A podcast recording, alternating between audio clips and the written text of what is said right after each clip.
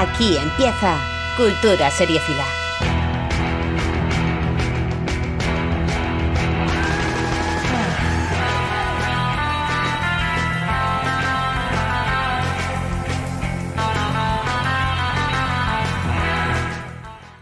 Bienvenidos y bienvenidas a Cultura Seriéfila en la Jungla Radio.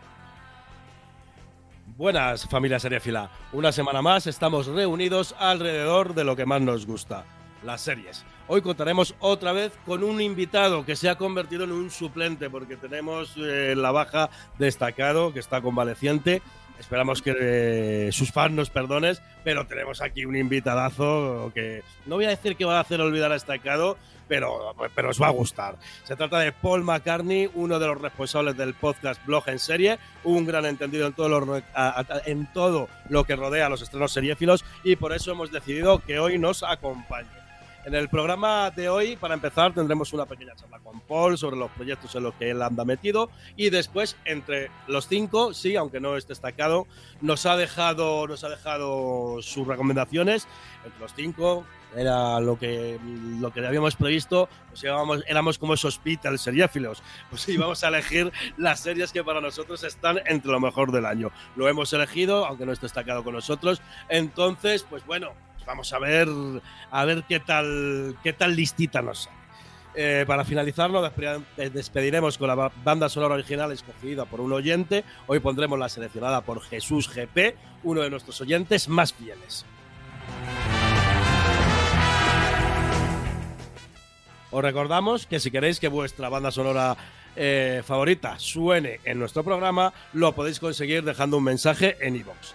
También os podéis comentar qué os parecen las series que proponemos o dejarnos vuestras recomenda- recomendaciones.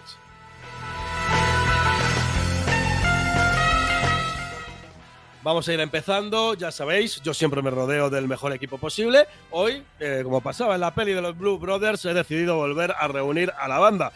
Tenemos a gran Paul McCartney, no podía ser otro grupo que los Beatles. Vamos a ver qué se cuentan estos melenudos.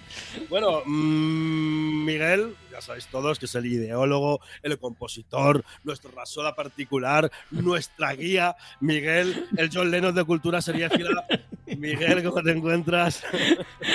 Pues muy bien, por fin estoy, parece que le he pegado el, el- el bajón a estacado. Yo estoy ya saliendo a flote, estoy ya levantando cabeza. Me gusta mucho, ya sé que lo de ideólogo me gusta mucho, parece siempre me ha parecido banda terrorista. Y lo que perpetramos nosotros, pues eso, es un podcast. Es una auténtica bomba. Una auténtica bomba de Eh, relojería. que le has pasado la enfermedad destacado, ¿no? Que por eso está convaleciente. Pues eso es, parece que sí es verdad que se pega a través del micro, así que cuidadito conmigo, Me estaréis compartiendo otras cosas, guarrón. lo que se pueda. Teníamos a destacado que era George Harrison seriéfilo, pero bueno, te te echamos de menos destacado. Eh, está aquí Suanilda. Está ella es nuestra Yoko Ono. Eh, Suani, querida, ¿cómo estás? ¿Tú crees, como decía la canción de Descon 2, que la culpa de todo la tiene La tuvo Yoko Yoko Ono? No, yo sé que la culpa es del cha-cha-cha. Que tú me invitaste a bailar. Exacto. Qué castiza. Bueno, por último, Raúl, sí, Raúl. Yo me aprendí su nombre hace dos días. El tío sin vergüenza todavía no me había dicho cómo se llamaba y eso que llevamos interactuando a través de redes sociales, a través de podcast durante un montón de tiempo. Es más conocido en el mundo podcastil y en las redes sociales como Paul McCartney. Paul, tío, ¿cómo les has aceptado la invitación? Nada, nada, ¿cómo no voy a aceptar esta invitación de, después de llevaros escuchando ya bastante tiempo, unos añitos?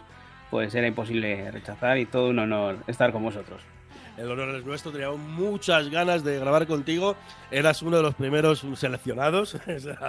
Eh, se ha pospuesto un poco tu, tu intervención, pero, pero eras de los primeros que queríamos grabar porque de oyente pasó a podcaster, ese paso que nunca debéis de dar. ¿Verdad, Paul? Así es, así es. A- a Meterse mí- En este charco es difícil salir luego. A mí me pasó lo mismo, ¿eh? Yo era oyente pura hasta que dejé de serlo. Yo que ya, ahora que tengo yo a Paul aquí frente a frente, me gustaría preguntarle por qué Paul McCartney. Hostias, pues es algo complicado de, de, de, contar ahora. Tenemos tiempo.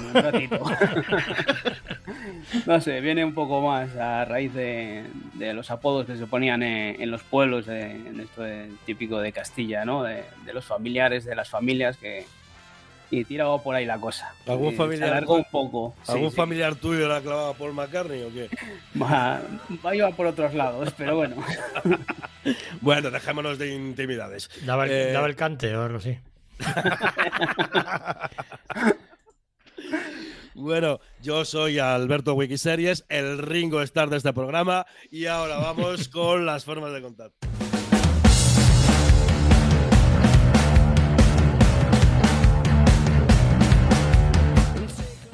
Bueno, si estáis escuchando, ya os lo sabéis, eh, lo hemos comentado en anteriores programas y mil veces. Tenéis ya programa todas las semanas, cada 15 días, los 5 y 20, el programa regular presentado por el gran Miguel Romero. Y todos los jueves eh, pues, tenemos la emisión del podcast del podcast regular aquí en la Jungla Cieza, pero también tenemos este programa. Entonces, mm, cada dos jueves eh, tenéis este programa que podéis escuchar en las principales, pues si lo podéis escuchar en directo a través de, del, del, dial de la jungla Cieza 92.7, podéis escuchar al día siguiente, todos los viernes, el programa en el feed de Cultura Seriéfila que tenéis disponible en las principales plataformas de podcast, Spotify, Evox, Apple Podcast, Google Podcast y Podimo, ya sabéis. 5 y 20 el podcast regular y las semanas que no hay podcast regular, el, este programita, todos los viernes.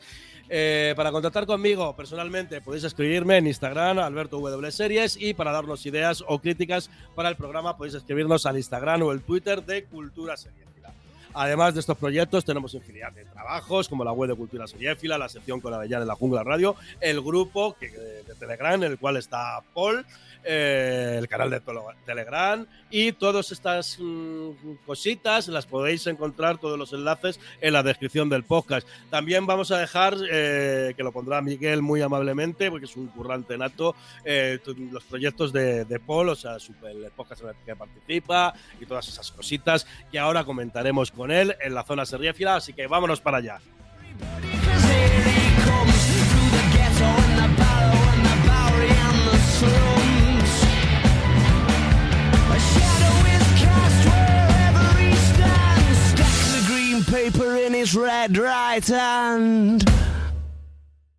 Ya estamos en nuestra zona preferida, la zona seriéfila. Primero vamos a charlar con Paul McCartney para que nos cuente un poco su trayectoria en el mundo de los podcasts y otros proyectos. Eh, Paul, el podcast en el que tú participas, el podcast blog en serie, empezó como un blog, ¿no? ¿El blog sigue activo? Sí, bueno, el podcast eh, es un proyecto de, Patricia, que fue la que inició el blog en un principio y luego se decidieron por lanzar un podcast entre ella y, Oscar, hace ya dos temporadas. Y al principio de esta temporada eh, me invitaron a participar con ellos y, bueno, pues me engañaron un poquito y, ahí estamos.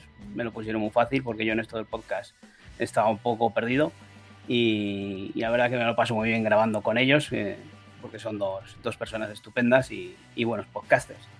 Y el, el blog sigue activo, sí, sigue Patri subiendo cosas, subiendo sus pods, y sus noticias y sus próximos estrenos, así que ahí lo podéis encontrar. Yo no, sé si sabes que yo conocí, eh, conocí a Patri antes que a ti, yo creo, ¿eh? o por ahí, por ahí. Eh, yo conocí a Patri por Instagram antes de, que hiciera el podcast y todo el rollo, por, la cuenta de Instagram que promocionaba el, blog y la verdad que siempre me ha gustado mucho, tiene, un, tiene buen rollo y es una gran persona. Eh, me gusta mucho, me gusta mucho tanto la cuenta de Instagram como el podcast, como que te, y ya cuando me enteré que, te había fichado a ti, ya dije, esta tía es muy grande.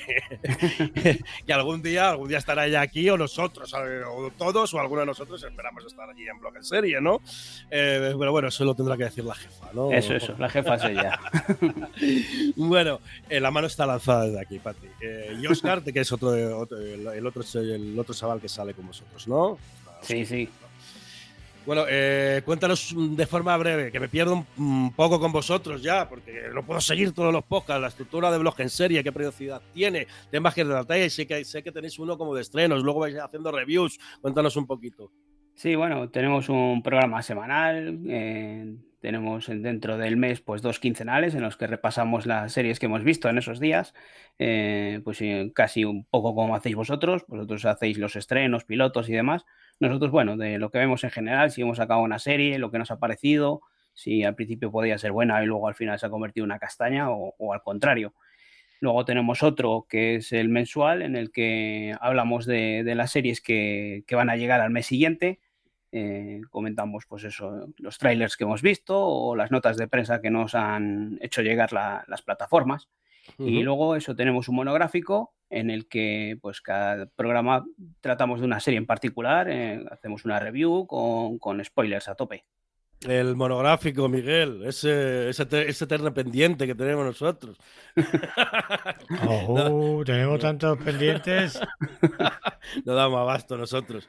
Eh, bueno, eh, ¿cómo podemos escuchar el podcast? ¿Estáis en todas las plataformas, solo en Evox? No, pues nos podéis escuchar en todas las plataformas, eh, tanto como en Evox, en Apple Podcasts en Spotify, bueno, pues en todas, como vosotros, eh, buscando por blog en serie, eh, ahí nos podéis encontrar. Blog en serie, todo junto, todo junto. Sí, todo junto.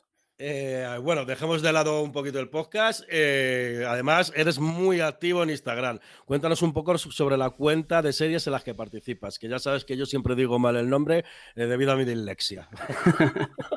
bueno, además de, de, la cuenta de Instagram que tiene Patrick con blog en serie, que también está en Instagram, eh, yo tengo otra cuenta que se llama Feber, eh, guion bajo series TV, en el que pues voy subiendo las series que voy viendo, voy comentando un poco de qué va la, serie y lo que me ha parecido, dando una, pequeña valoración, más bien orientativa, tampoco es eso.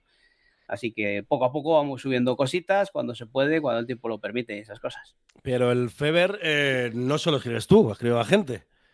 Eh, sí, algunas veces, pues si hay gente que, que sigue la, la, cuenta y se anima a, a colaborar conmigo, no tengo ningún problema en subirlo y, poner allí. Es una cosa que me parece muy interesante porque no es solo la visión de una persona, sino que hay varias visiones y además bastante diferentes. Me gusta, me gusta mucho eso de, la cuenta. Cuéntame un poquito porque he visto que hay eh, Fiverr, pero de más cosas, aparte de series. He visto Asian, un montón de movidas que me he encontrado por ahí por Instagram. ¿Tiene algo que ver con la, con, la tuya? Eh, cuéntame un poco, un poco el tema este.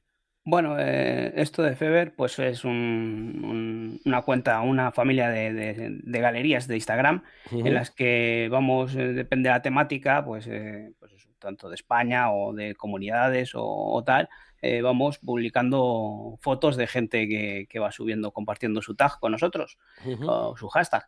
Y, así es una forma de que la gente pueda conocer a más gente, más fotos, más estilos y, así pues promocionar un poco a, los usuarios a, nivel medio, no solo los grandes fotógrafos, sino los de a pie. Es que me perdía un poquito, porque al buscar Fiverr me empezaron a salir y empecé a ver, digo, qué curioso es esto, me lo tiene que contar un poquito. Luego, no sé si tu cuenta personal la quieres promocionar un poco, eh, que he visto que haces unas fotazas increíbles. Pero bueno, eso ya... Sí, bueno, tengo una cuenta de Instagram que se llama igual Paul McCartney. Eh, y ahí pues eso, iba subiendo fotos, ahora últimamente la tengo más paradilla, pero por eso, porque nos vamos dedicando a más cosas, al podcast, a las series y a más cosas que, nos van quitando tiempo de nuestras cuentas personales. Bueno, pues eh, repasamos el podcast Blog en Serie, en Instagram Blog en Serie, Fiber Series TV y Paul, McCartney. Eh, por último, eres el principal responsable, eh, junto a otro chaval que no recuerda el nombre, que me perdone, del grupo para compartir plataformas que comentamos por aquí en uno de los primeros programas. Muy, muy breve, cuéntanos un poquito sobre él y cómo podemos hacer. Bueno, vamos a poner el, enlace también en el, en el podcast. cuéntanos un poquito, cuéntanos un poquito.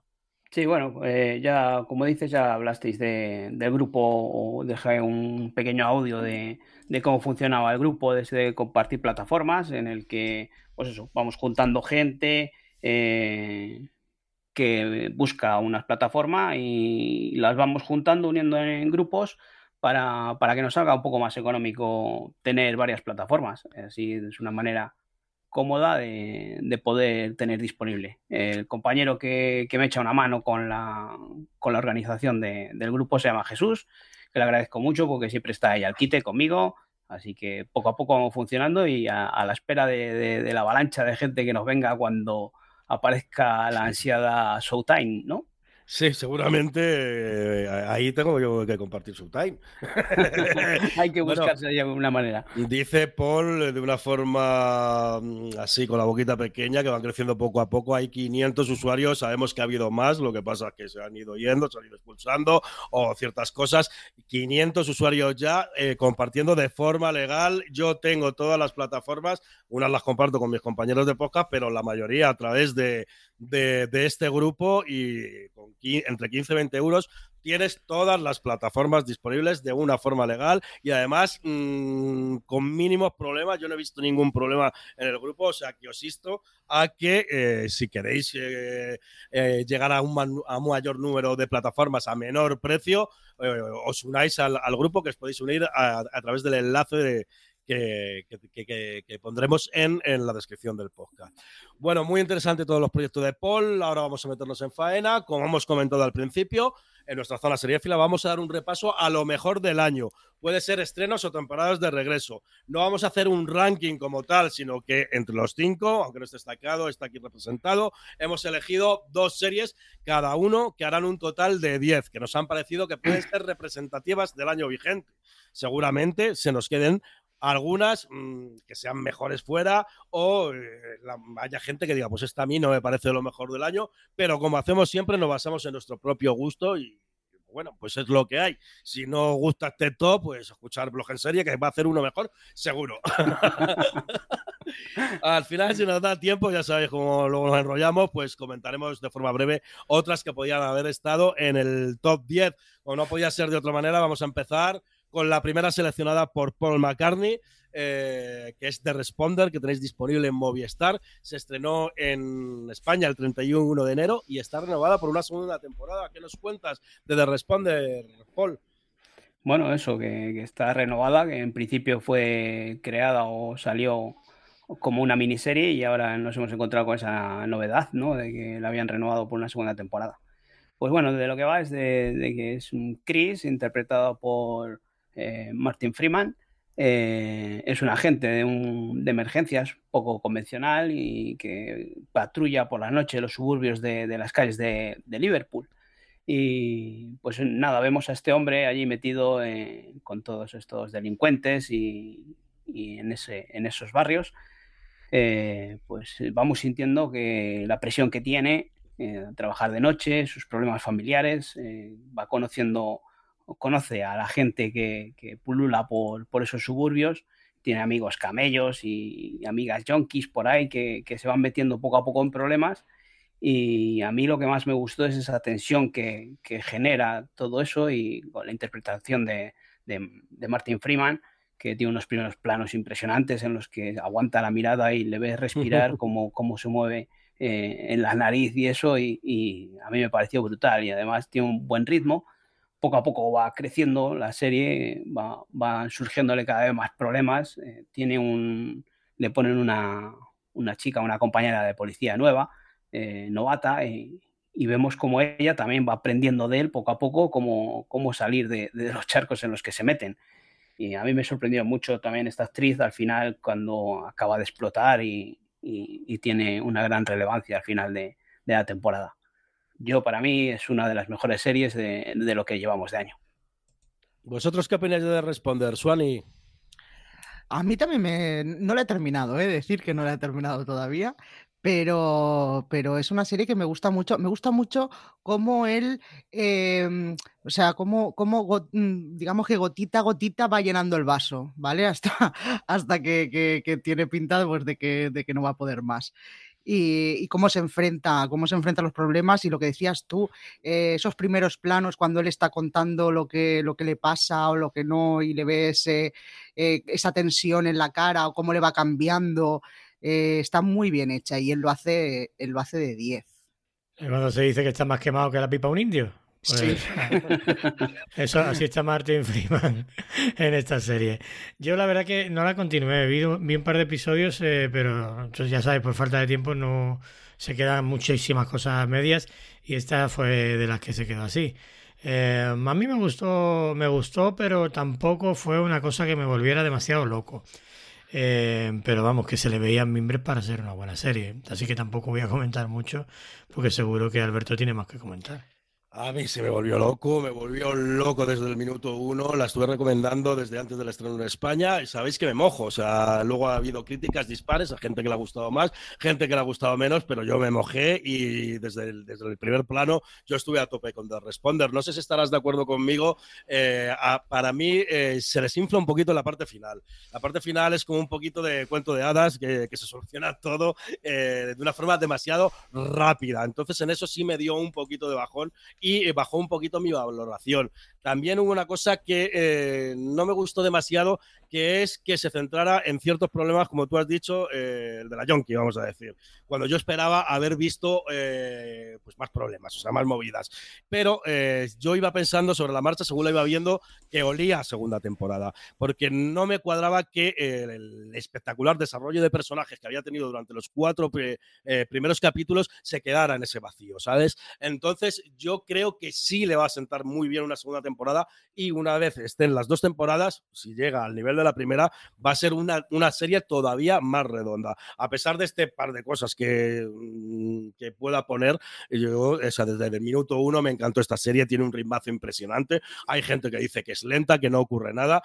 yo no paro de ver que ocurren cosas y lo mejor para mí es que te lo cuenta a base de diálogos. El contarlo a base de, de, de, de explosiones, violencia y tal, es muy fácil pero el ir viendo cómo este señor no es que solo le vaya afectando todas las putadas que va haciendo, le va afectando el turno de noche, el vivir por la noche y tener que compaginar su vida familiar por el día. Llega el día y está cansado, está quemado, no quiere aguantar las tonterías de su mujer.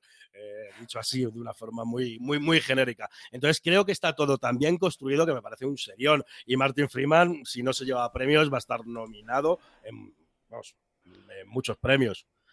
No sé si estarás de acuerdo conmigo, Paul, en que se desinfla un poquito al final o, a ti te, parece redonda. Sí, sí, sí que estoy de acuerdo contigo. al final, al principio empieza muy bien, muy fuerte con, esa tensión que genera y, como dices, eh, puede parecer un poco lenta en, el desarrollo, pero, pero está bien llevada el ritmo con, esas interpretaciones de, Martin Freeman. Y, luego al final, como dices tú, ya eh, al principio es muy oscura porque vemos todo el trabajo suyo de noche y luego al final eso se vuelve un poco más, más, más clarita con, con, todo lo que le va pasando durante el día, que es lo que al final, pues eso, le, le acaba de saturar todos sus problemas de, del trabajo que tiene que solucionar por el día. Yo es que soy muy fan de este tipo de series inglesas que eh, se cimentan a base de eh, buenos guiones y buenas interpretaciones. Entonces, a mí dame muchos de responder y menos Jack Ryan. Pero eso para mí. Hay gente que, opina lo contrario. Bueno, vamos con la primera de Miguel que trae una, una que me gusta, que me gusta mucho. Winning Time, tiempo de victoria. Eh, tenéis disponible en HBO. Ya está completa, aunque no sé si todavía estará puesto los subtítulos en español del último capítulo. Se estrenó el 6 de marzo y la temporada tiene 10 capítulos. Miguel, ¿qué nos dices de, Winning Time? Bueno, pues Winning Time para mí ha sido una grande sorpresa, eh, porque yo la semana antes de que se estrenara, como anécdota, eh, pensaba que era un documental sobre, sobre los Lakers. Eh, digo, bueno, HBO hace buenos documentales, ya sabéis, y esta serie de mm, documental de, bueno, de este de esta época maravillosa de los Lakers, pues puede estar bien. Pero cuando, cuando me entero que es una serie de ficción, pues bueno, digo, bueno, vamos a ver esto, vamos a ver esto, ¿qué, qué tal? Está Adam McKay, ya, ya sabéis, el, el eh, director de cine, em, también productor ejecutivo de, de Succession. Y digo, bueno, vamos a ver qué, qué es lo que nos ofrece. Y eh, con ver un episodio, simplemente con eh, ver el primer episodio, prácticamente ya, ya se mete en esta lista. Eh, y, ya si, si le echamos un vistazo al resto, pues ya tenemos seriotes. La verdad que a mí me ha sorprendido totalmente. Es una serie que se ambienta sobre finales de los 70, creo que es. Eh, o principios de los 80, 79. arranca en 79, pero realmente nos cuenta la, temporada de los 80. De los 80, del 80 sí.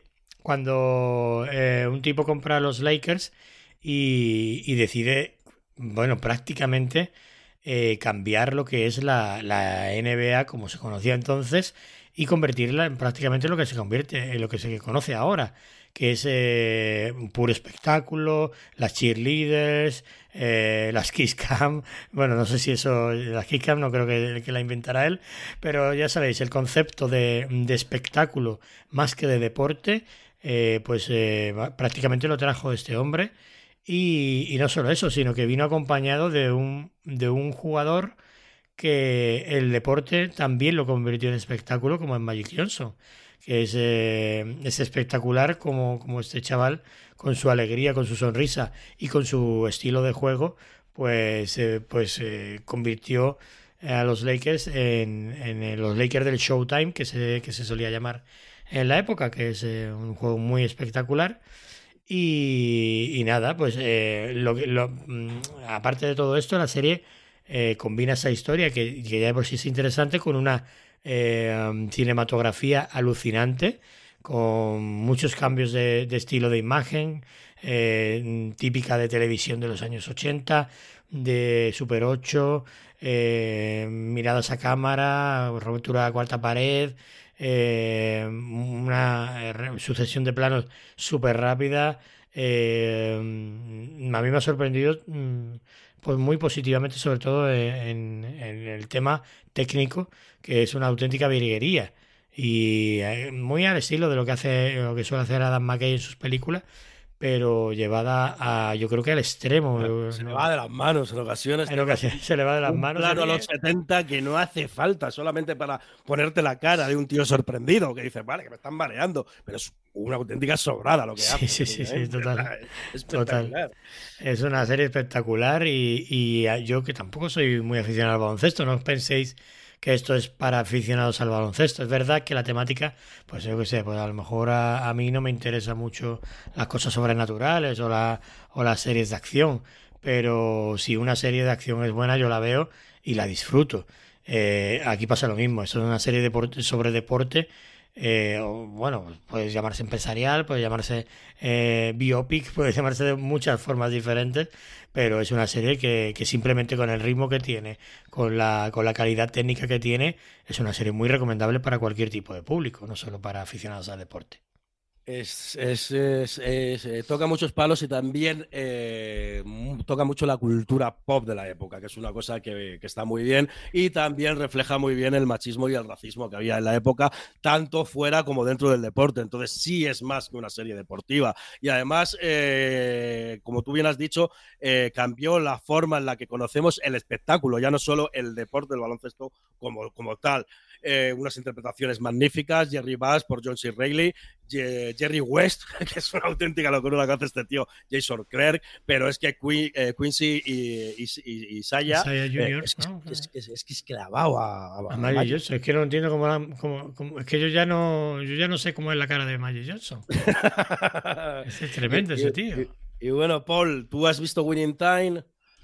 Bueno, yo he visto el, primer episodio y, lo que lo que está diciendo Miguel es, eso, es una pasada lo que se ve en el primer episodio a, nivel técnico.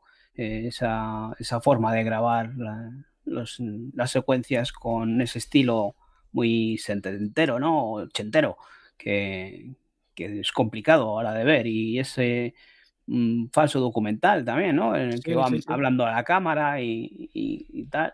En el primero abusa, de lo de la cuarta pared, pero luego se relaja Paul, ¿eh? Ajá, en el primero sí que es una pasada, como va hablando a, la cámara. Y, lo que dices de, la interpretación de, del que hace de, Maggie Johnson, eh, tiene gestos, tiene los gestos que hace, hacía él con la boca, con los labios y tal. y la, sonrisa esa es una pasada, como la esclava.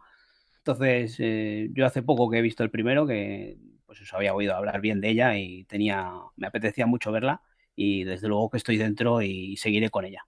No decae, no decae en, ningún momento, ¿eh? Pues va a más. Suani, eh, ¿tú entraste con Winning Time o al final no la vistes? Sí, yo la voy viendo, pero un poquito a cuentagotas, porque la veo, la veo doblada. Entonces esperé a que, hubieran unos cuantos episodios y voy viendo. Pero mm, yo qué sé, a mí todo este, lo que decís que parece que esté rodado en los 80 y tal, todo esto como que me no me termina de, convencer, no sé. Es que, es que a veces, es que abusa, abusa. que a veces que dice, eh, para un poquito la cámara ya, ya quieta y cambia. De moverse, sí. Y deja de cambiar el formato y que ya me ha quedado claro, Jerry Bass, que no me lo tienes que volver a decir a la cámara. es verdad, ¿eh? Pero, pero aún así a mí me parece una delicia. Y sí, además es eh, lo que decís, es muy interesante, ¿no? Todo lo que te cuenta. Tengo una pregunta, ¿se les ve jugar alguna vez eh, en un partido? ¿Se les ve a los Sí que se les juega, sí. Sí que se le ve, son, sí. son- son recreaciones. Yo, es un, yo leí por ahí que tenían problemas de derechos con las imágenes reales y algo tiene que ver porque son mínimas las que salen, ¿eh? Son casi Bueno, todo eh, recreaciones. pero me refiero, eh, ellos sí salen como los acto- como Ah, actores, sí, sí, eso sí. sí salen jugando, sí. Sí. Sí, los actores sí, claro, sí, la el 90% de las, de las imágenes están hechas por actores. Sí. Además lo hacen relativamente bien. Eso sí, también os digo, después de ver Swagger, cualquier eh, escena de, de un partido de baloncesto te parece que está mal rodada, porque es una auténtica pasada. Sí, sí, sí, sí. Ujú, La de sí, Swagger es- está súper bien hecho como juegan al baloncesto. Y bueno, pues ya que estás hablando, Suani, eh, pasamos de, los 80 a los Lakers y nos venimos a la actualidad. Eh, empiezas con Caballero Luna, que ya está completa, disponible en Disney, se estrenó el 31 de marzo. Sí, nos cuenta la historia de un trabajador de un museo que lucha contra un trastorno de identidad disociativo eh, y recibe los poderes de un dios egipcio, el dios de la luna. Pronto descubre que estos poderes pues, pueden ser eh, tanto una bendición como una maldición. Y esta es la última serie que ha estrenado Marvel y como sus antecesoras, yo soy de Marvel, a mí me gusta mucho, que, voy a decir.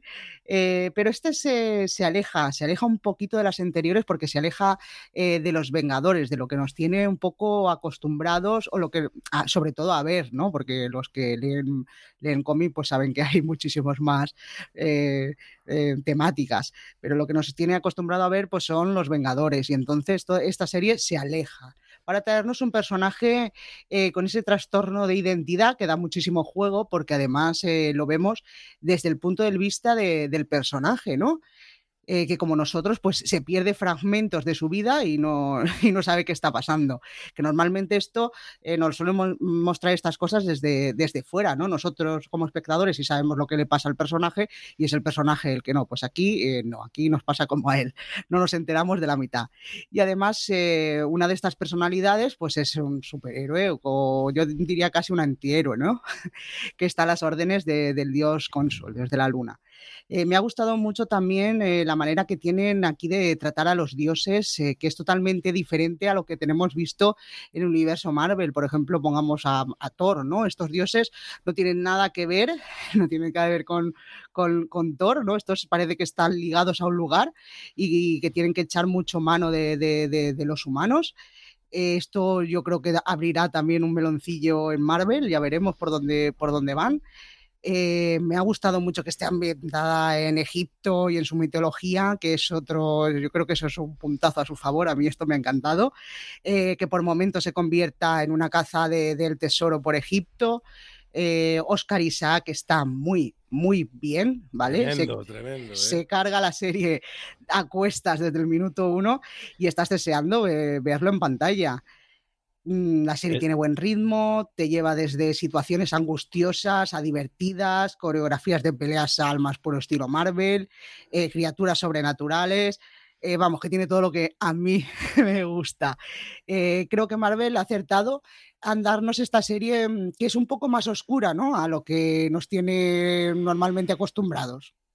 Oscar vamos, que a mí, a mí me ha encantado. Oscar Isaac está tan bien que hace que nos olvidemos de Zanjau. ¿Sale a Zanjau? ¡Ostras! Sí, es verdad, sale. ¿Lo has visto, Caballero Luna, Paul? Sí, sí que la he visto y también es una serie que, que me ha encantado. Eh, es pues eso, eh, otra serie de Marvel um, distinta a todo lo que habíamos visto hasta ahora y, y, bueno, yo destaco sobre todo a Oscar Isaac, que es una pasada.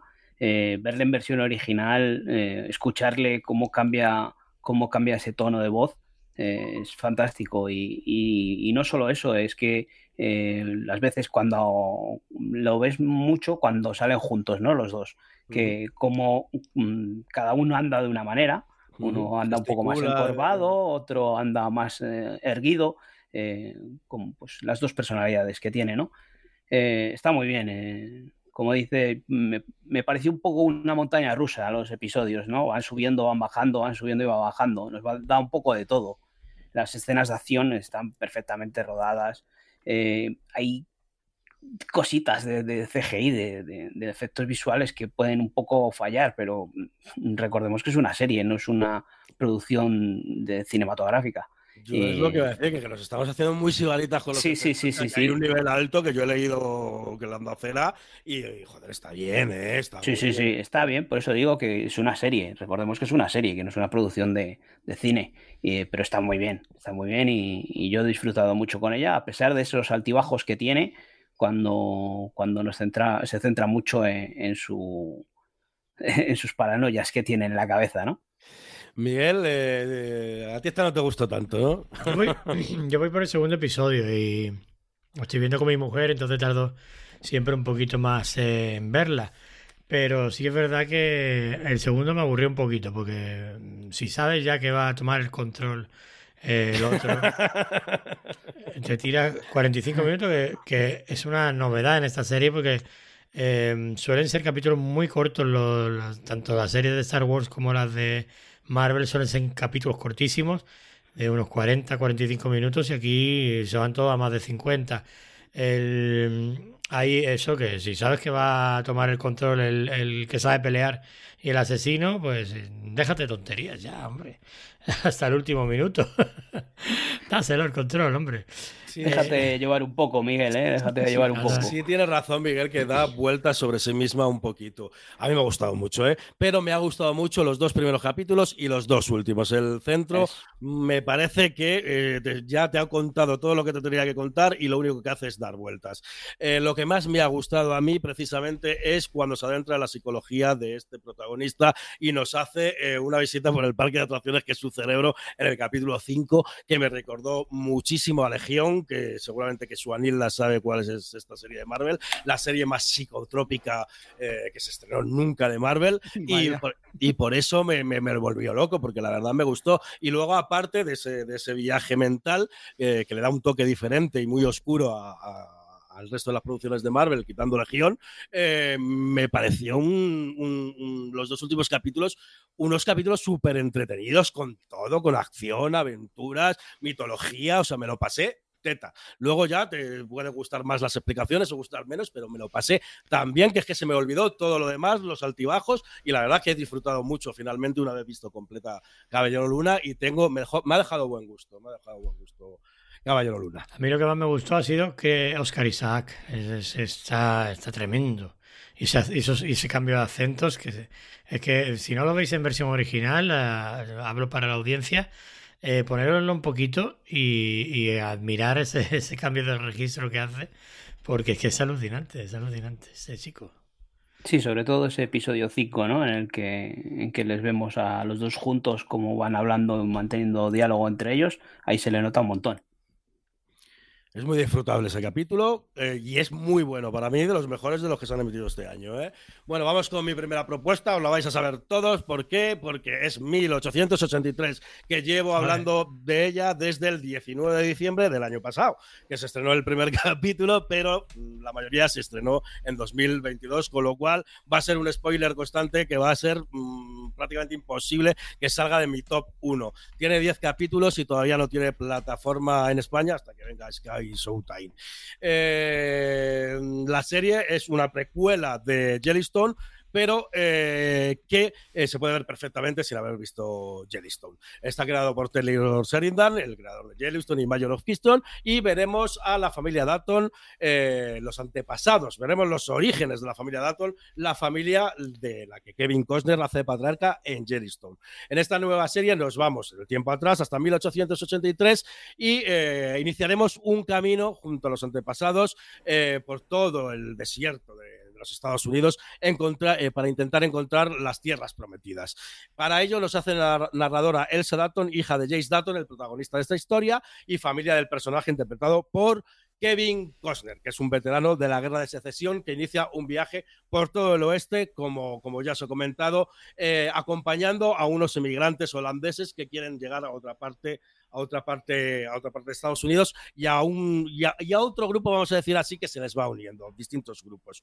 Eh, la serie, como ya comenté en el primer capítulo, eh, el primer capítulo está muy por encima del piloto de Yellowstone y al enterarnos que es miniserie, yo ya la he considerado la miniserie perfecta. Le di un 10. La serie es un western clásico con una calidad increíble, está rodado perfectamente, cuenta con unos personajes perfectamente escritos, con una evolución que te enternece al sentir en tu propia carne sus alegrías, penas y sufrir ante, con ellos los avatares del desierto, los ladrones y los indios que se van encontrando. En el plano interpretativo es sorprendente, ya que todos están a un nivel sensacional, destacando a Sam Elliott, que lo hace de una forma espectacular. Y el final es horrorosamente bonito y perfecto, demostrando una valentía y originalidad de la que muy pocos son capaces y demostrando la sobriedad de este producto Vuelvo a invitar a todos a ver 1883. Da igual que no hayáis visto Jellystone. Sé que Swanny es tan fan como yo, que nos dé unas pinceladas eh, de qué le ha parecido 1883. A mí, yo ya siempre lo digo, cada vez que la recomiendas, yo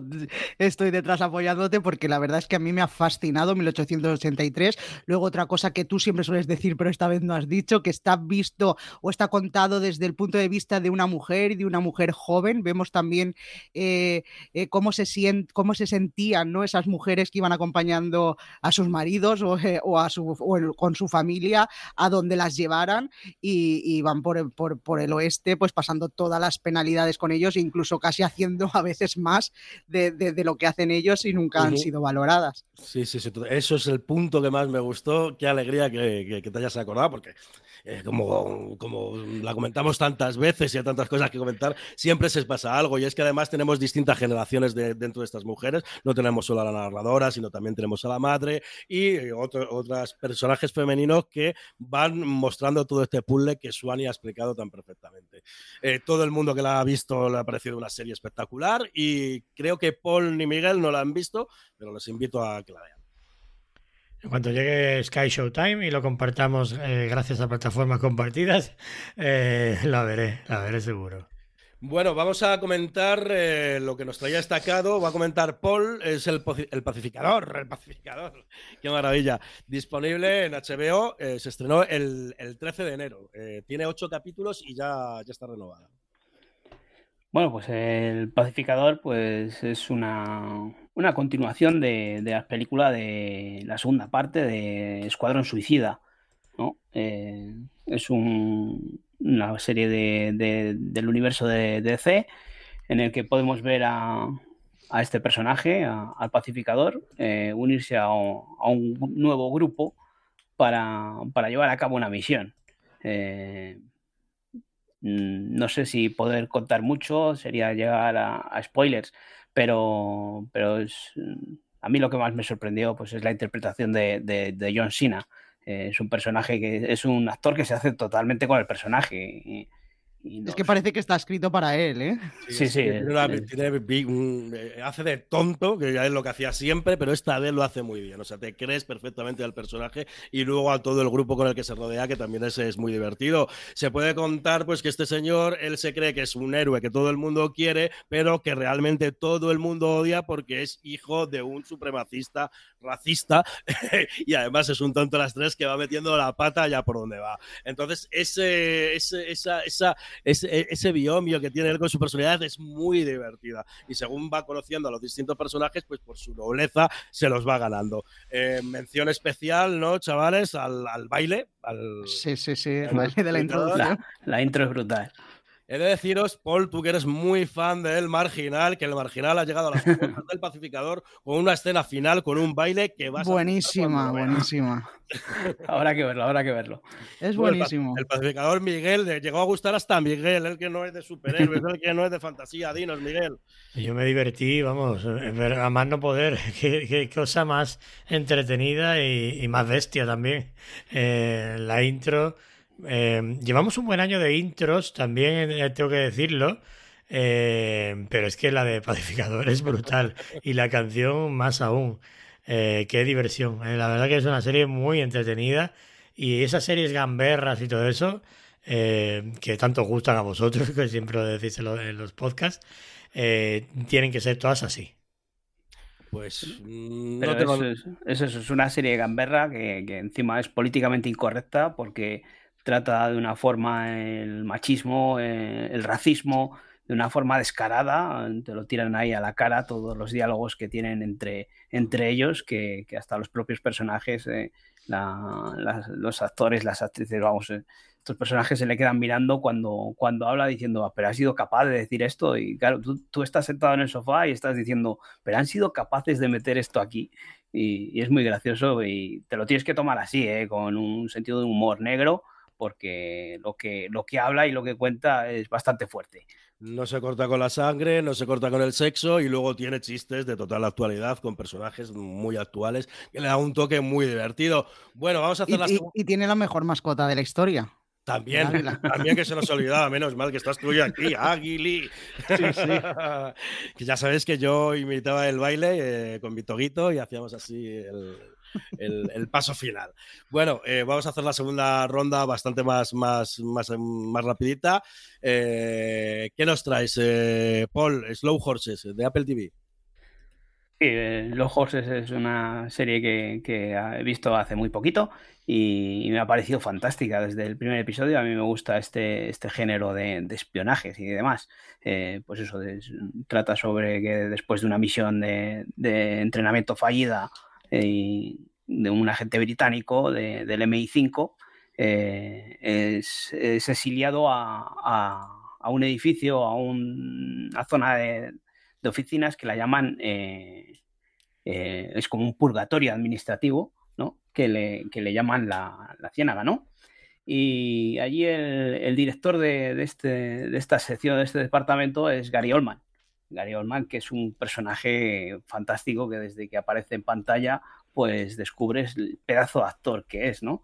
Eh, le ves en ese aspecto que tan feo, sucio, eh, está constantemente fumando, eh, bebiendo, eh, está tirándose pedos, abre la ventana porque para ventilar un poco esa habitación que, que estás sentado tú en el sofá y lo, lo, lo estás oliendo, macho.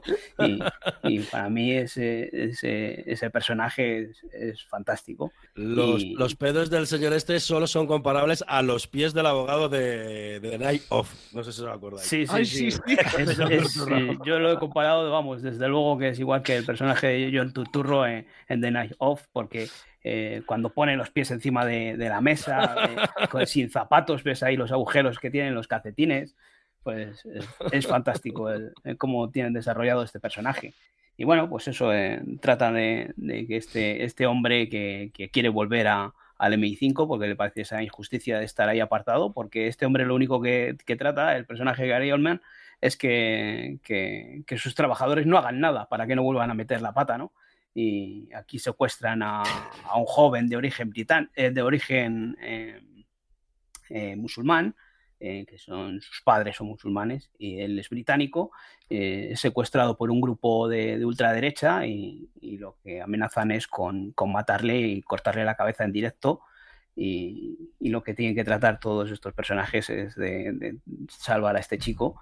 Eh, también nos encontramos por ahí a, Christine Scott Thomas, que, fue nominada al Oscar por El paciente inglés. Así que es una serie, pues, producto de Apple, muy bien producido, muy bien hecho. Es una serie de espías. eh, a mí me encanta y yo por eso disfruté mucho con una serie de, seis episodios. También son cortitos, son, no sé son apenas 40 minutos. Está renovada por una segunda temporada. Al final de, de la temporada ya vemos un avance y todo, así que imagino que ya esté hasta rodada.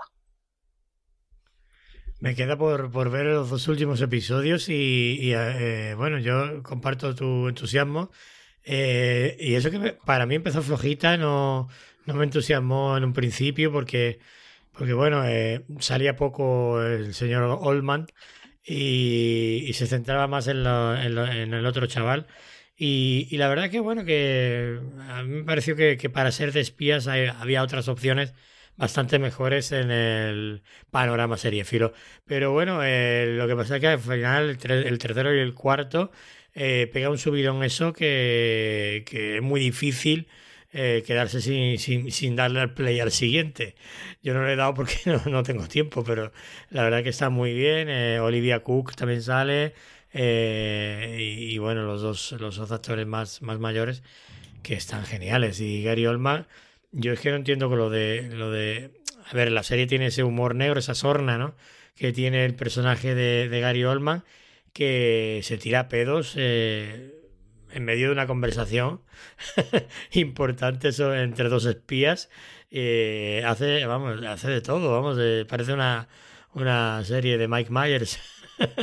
o algo así.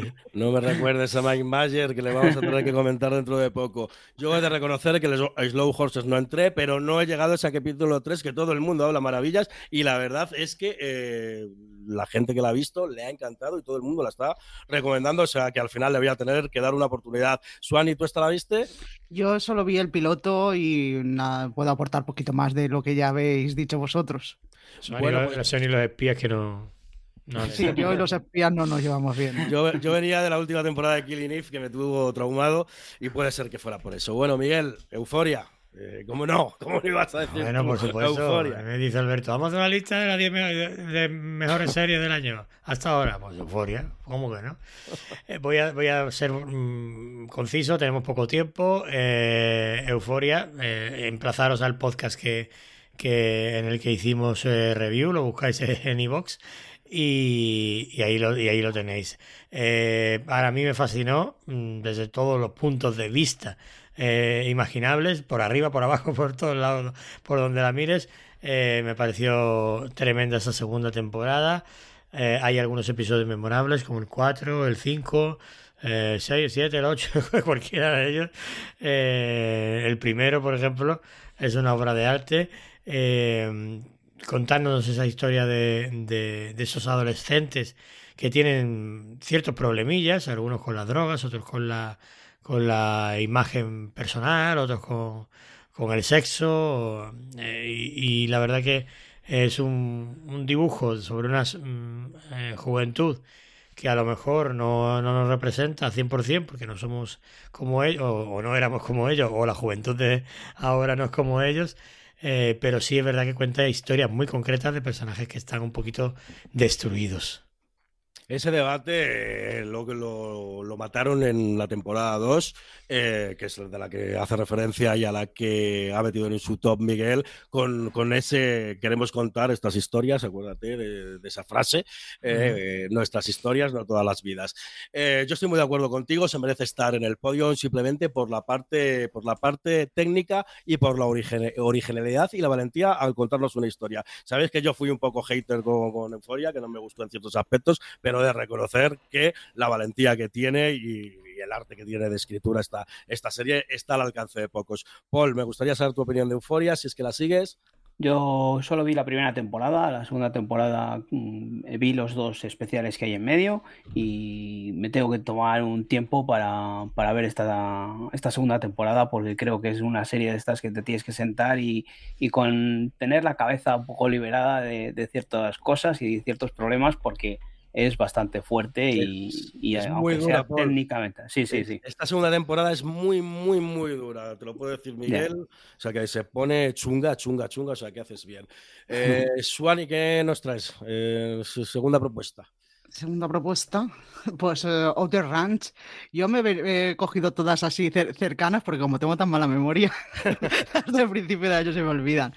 Y para mí esta ha sido, serie ha sido un sorpresón. Ha pasado a formar parte de mis series favoritas del año. ¿Por qué? Pues porque creo que tiene un equilibrio muy bueno entre el drama familiar con esa familia de vaqueros que van a defenderse para que no les quiten sus tierras, que han pasado por mucho, intentan sobrevivir y que el rancho sea productivo y van a enfrentarse a la familia vecina, que es cuanto menos peculiar, son ricos, déspotas, que se creen que los dueños de todo y con derecho a oprimir a los, a los demás. Pero es que los personajes están tan bien hechos, sobre todo eh, el, eh, me refiero a la, familia villana, ¿vale? A los vecinos. Eh, el cabeza de familia, eh, es, tan excéntrico. No, no, puedo con el que canta, Suani.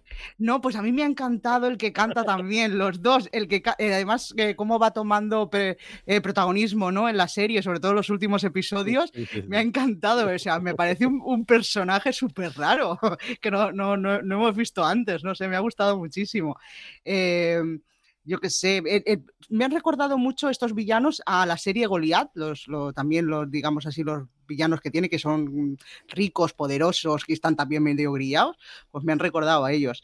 Eh, pues, como decía, todo ese drama familiar está muy bien hecho y muy bien mezclado con la otra vertiente que tiene la serie, ese toque de ciencia ficción o sobrenatural, eh, con ese agujero que encuentran y todo lo que les rodea, que va a hacer que ambas familias hagan cosas eh, un tanto extrañas. Los actores están muy bien, Josh Brolin, Lily Taylor, Imogen Potts, que su personaje también da mucho juego, Will Patton y Sound Sipos, que es el, que canta, ¿no? Me ha parecido brutalísimo. la, la fotografía es muy chula, los finales de episodios son geniales, termina siempre eh, por todo lo alto, que necesitas seguir, necesitas avanzar para saber qué, qué, está pasando, qué va a pasar. Y el final de serie, cuando por un lado empiezan a encajar un montón de piezas y por otro se empieza a descontrolar todo, me ha parecido genial.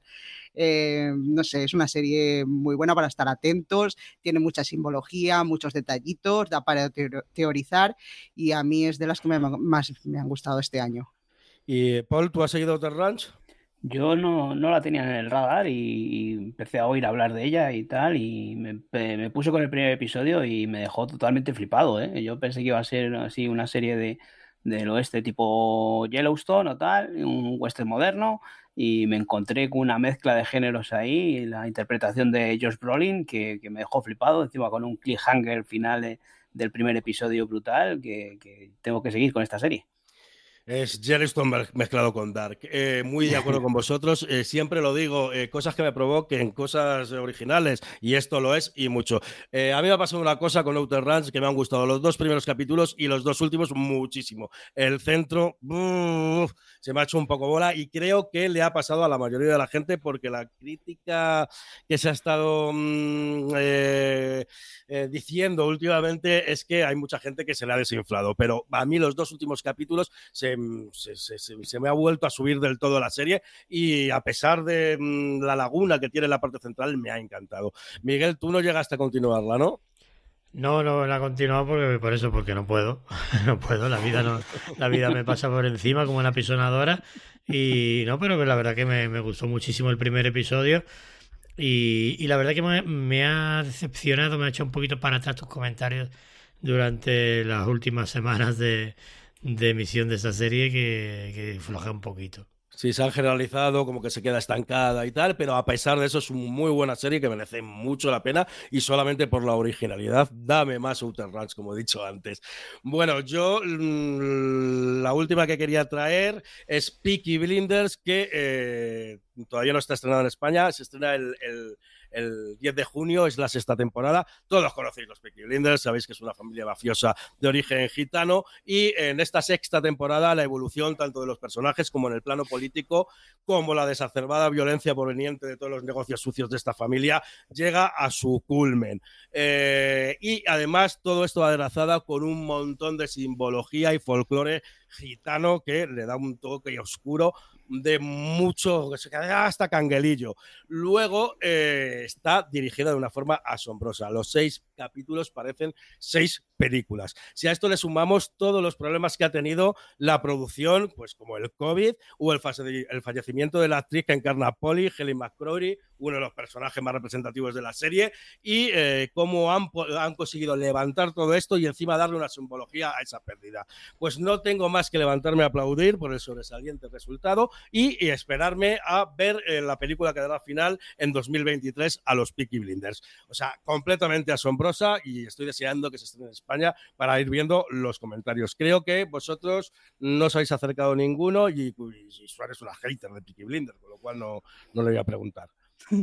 Paul, eh, Miguel. Pues no, yo no he visto ni un solo plano de esta serie, ni, ni un episodio siquiera.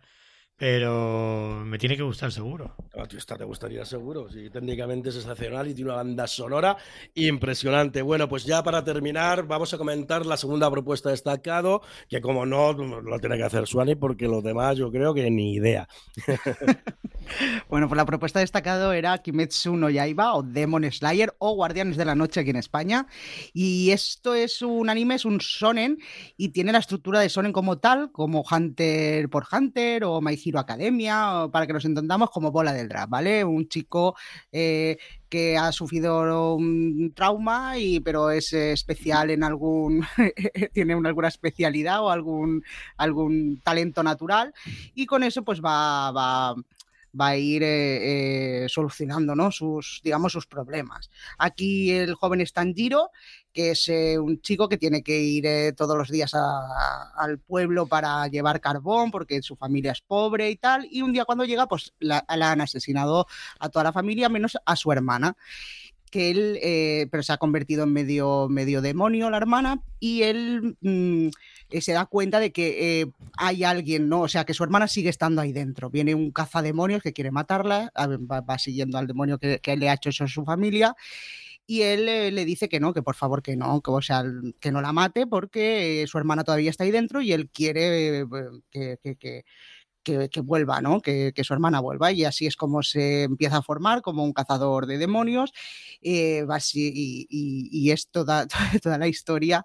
Eh, lo bueno que tiene este Sonen, que es un paso más allá, ¿vale? Porque está muy bien hecho, la animación es muy buena, la ambientación, la construcción de personajes, es duro, es sangriento, tiene peleas eh, muy emocionantes, tiene el alivio cómico de los personajes que se unen a él en esta academia para luego ir a cazar demonios. Em, yo que sé, aquí en España sí, que no se me olvide que esto estacado lo, lo dice mucho y hay que decirlo. Eh, aquí en España llegó primero la película y que sería la segunda temporada. ¿Vale? O sea que si os animáis a verla tenéis que empezar por la primera temporada y luego ver la película, que están, están las dos no en Amazon. No lo he comentado muchas veces, no lo he comentado. Eh, destacado a quien a la temporada que hacía referencia como mejor de, es la tercera, ¿no? Como mejor de, este año. Eh, ¿Se puede ver en Amazon, has dicho? En Amazon se puede ver la primera temporada y la segunda temporada, que sería la película. y en Crunchyroll, igual, la primera temporada y la segunda temporada, pero en Crunchyroll sí que está como, como serie. ¿Y la tercera está en Crunchyroll o todavía? no? todavía no. Bueno, pues mm, dentro de poquito vendrá y la, la podréis ver, que Destacado siempre nos trae cosas muy originales. Teníamos muchas otras cosas que podíamos haber metido, que como ya veis, eh, no nos va a dar tiempo. Separación, Hacks, Minx, Vigil, Snowfall, un montón de series que se nos podría quedar en el, tintero. Somebody Somewhere, La Edad Dorada, Julia, In My Skin, Major of Keystone, Pachinko, que me ha vuelto loco. Pero mm, ya invitaremos a Paul y haremos otro repasito. Eh, bueno, pues estamos llegando al final del programa. Espero que os haya gustado. Os emplazo a la semana que viene en el mismo sitio, a la misma hora, donde podéis escuchar el podcast regular con el gran Miguel Romero de presentador. Sin más, despedirme de Miguel. Pues hasta luego, chicos. Eh, un placer. Eh, y grabar con Paul, que ha sido una maravilla. Qué lástima que sea tan corto. Eh, Paul, un placer grabar contigo. Espero que, se repita. el gusto es mío de poder estar aquí, compartir un ratillo con tres grandes podcasters y, por supuesto, si recibo invitación, aquí estaremos. bueno, la invitación puede ser boomerang. ahí, lo dejo. a Miguel me le veo con ganas, le veo con ganas a Miguel, ¿eh? Sí, sí, sí, por supuesto. Yo, me, yo voy donde sea. a mí el problema es que no me invitan a ningún lado. Antes que me abrían todos los, todos, los, bares, todas las puertas de todos los bares y ahora no me invitan a ningún lado. Bueno, para terminar el programa os dejo con nuestra compañera Suani, que terminará este programa pinchando la banda sonora o, o intro. A ver cuál toca hoy. Pues esto con una intro que nos pedía Jesús GP, que como decías tú antes, es uno de nuestros oyentes más fieles y queridos, que nos, eh, decía que, no, que no, no, no, nos ha dicho por qué, por qué la ha elegido, pero yo imagino que conociéndole, eh, como tiene buen gusto seriéfilo y buen gusto musical, pues aquí se aunan las dos cosas y yo me imagino que ha sido por eso. Eh, la canción se llama Red, Red Right Hand y está compuesta por Nick Cave y la veíamos por primera vez en 2013 mientras eh, Tommy Shelby montaba ese caballo blanco por las calles de Birmingham. A lo largo de sus seis temporadas la han interpretado diferentes músicos como Iggy Pop, Arctic Monkeys, PJ Herbert y Snoop Dogs. Eh, dice las malas lenguas que la letra de la canción tiene mucho que ver con Tommy, ese hombre guapo y alto con un abrigo negro polvoriento que llega cuando se avecina una tormenta incluso el título, que está sacado de un poema de John Milton, que ah, nos habla sobre venganza, ¿no? que podría tener mucho que ver con la personalidad del personaje los creadores han dicho que no solo el tema principal tendría que ver con el personaje, sino que todos los que suena durante la serie eh, podrían ser una ventana ¿no? a, la, a, la, mente, a la cabeza de, de a lo que está pensando eh, Tommy. Desde luego, la música de Peaky Blinders destacó desde, desde el primer día, desde el día de su estreno. Muchas series han querido imitarla después, pero yo creo que hasta ahora ninguna lo ha conseguido. Eh, yo ya me despido ya, solo recordaros que cada jueves a las 11 de la noche estaremos aquí en la Jungla Radio Cieza. Que tengáis buen fin de semana.